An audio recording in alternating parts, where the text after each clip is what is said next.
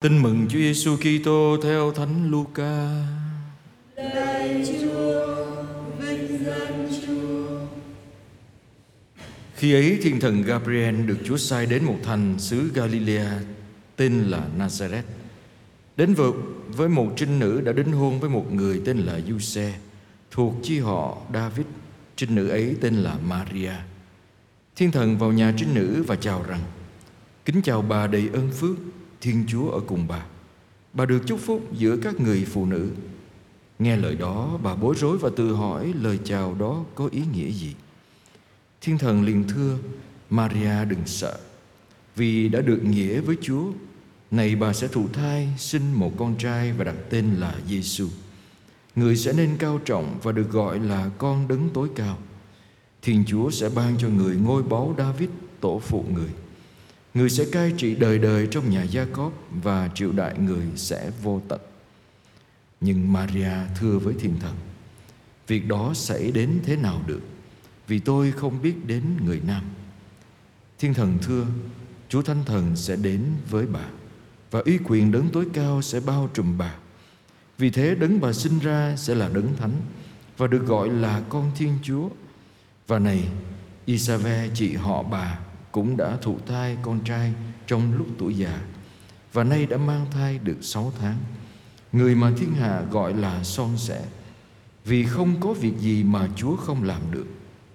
Maria liền thưa, này tôi là tôi tới Chúa, tôi xin vâng như lời thiên thần truyền. Và thiên thần cáo biệt bà. Đó là lời Chúa. lời Chúa kia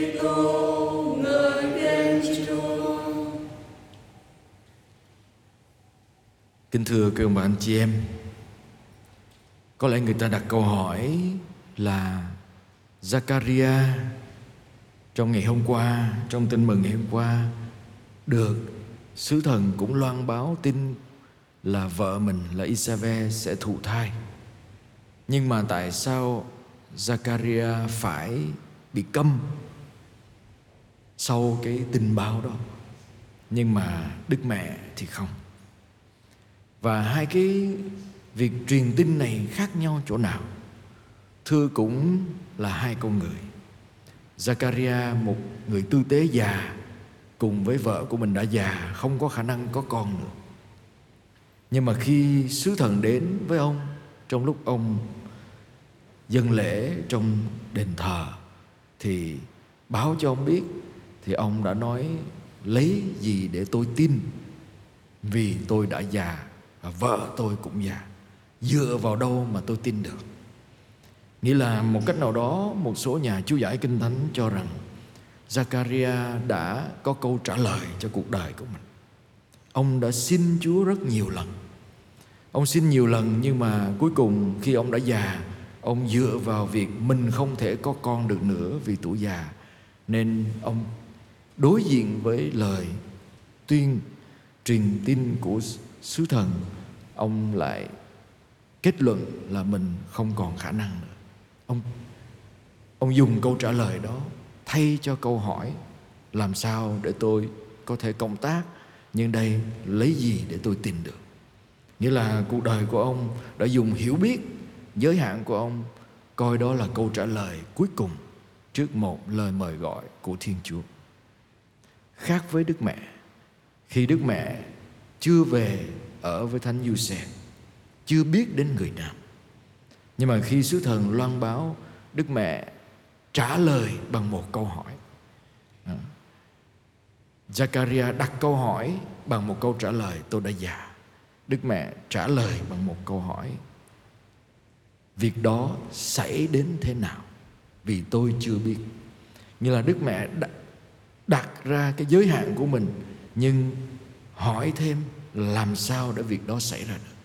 Nghĩa là đức mẹ để cho mình sẵn sàng cộng tác với lời truyền tin của sứ thần, thay vì dùng cái khả năng giới hạn của mình để kết thúc bằng câu trả lời là tôi không làm được thì đức mẹ lại đặt câu hỏi, làm thế nào? Làm thế nào khác với việc là tôi đã già, tôi đã không còn có thể có con được nữa, phải có bằng chứng dựa vào đâu? Còn đây đức mẹ không tìm bằng chứng mà dùng chính con người của mình để cho thấy được rằng mình không có khả năng nhưng mà làm sao để mình cộng tác với Chúa.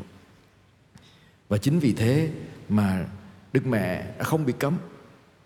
Zakaria đã có tiếng nói với mình, có câu trả lời nên Zakaria phải câm, phải im lặng để nghe câu trả lời của Chúa qua những gì Chúa làm trên vợ chồng ông để cho Isabel có thai. Tuy nhiên, Đức Mẹ qua cái kinh nghiệm đó, Đức Mẹ lại tiếp tục cưu mang con một Chúa và sinh con một Chúa ra. Với câu trả lời của Đức Mẹ Vâng tôi đây là nữ tỳ của Chúa Xin hãy làm cho tôi như lời sư thần nói. Vậy thì tôi xin dừng lại ở đây để mời gọi anh chị em suy tư trong cuộc sống của chúng ta anh chị em. Nhiều khi chúng ta sống với nhau khi mình thấy cái yếu đuối của mình và của nhau đó, Mình có câu trả lời trước cho mọi sự việc. Nhiều khi câu hỏi của mình đã là câu trả lời. Tại sao không làm cái này? Tại sao không làm cái kia? Tại sao không có cái này? Tại sao không có cái kia? Lấy bằng chứng gì để chứng minh rằng Người đó xứng đáng với tôi? Người đó tốt với tôi? Người đó sẽ thay đổi? Mình muốn cái bằng chứng để mình tin. Vì mình không tin bằng chính con người của mình, Cũng như cái yếu đuối của người kia, Nên mình muốn bằng chứng từ bên ngoài Để tin. Và vì thế, cuộc đời của chúng ta, Nhiều khi chúng ta sống bằng cách tìm câu trả lời trước Trước khi mình bước vào một cái hành trình của tương quan, của niềm tin, mình đòi phải có câu trả lời trước. Anh chị em thấy cuộc sống ngày hôm nay là, tôi phải có câu trả lời trước, tôi mới làm. Tôi phải biết chắc chắn chuyện đó phải như thế nào, tôi mới làm tôi phải biết rằng chúa hứa cho tôi thì chúa phải làm trước cho tôi thấy cái gì đó thì tôi mới tin chúa tôi mới làm theo tôi phải chắc chắn rằng tôi sẽ không bị bệnh không bị cái này cái kia thì tôi mới à, nghĩa là chúng ta tìm câu trả lời trước khi chúng ta bước vào cái hành trình tin Chúa, tin nhau, yêu mến Chúa và yêu mến nhau. Và nhiều khi chính vì thế mà chúng ta mất đi niềm hy vọng với nhau. Ngược lại, gương của Đức Mẹ mời gọi chúng ta một góc nhìn mới. Chúng ta đặt câu hỏi làm sao? Làm thế nào để con cộng tác với Chúa? Làm thế nào để trong giới hạn của con là đây nhưng Chúa vẫn có thể dùng được con? Làm thế nào? Và câu hỏi làm thế nào nghĩa là Đức Mẹ mở mình ra để có thể cộng tác với công trình lời mời gọi của Chúa qua lời nói cuối cùng của Đức Mẹ. Vâng, tôi đây là nữ tỳ của Chúa. Nghĩa là Đức Mẹ cho phép Chúa, một cách nào đó Đức Mẹ cho phép Chúa hành động qua chính thân xác của mình. Đức Mẹ để cho Chúa dùng mình một cách trọn vẹn. Cái này cũng rất khó, phải không anh chị em?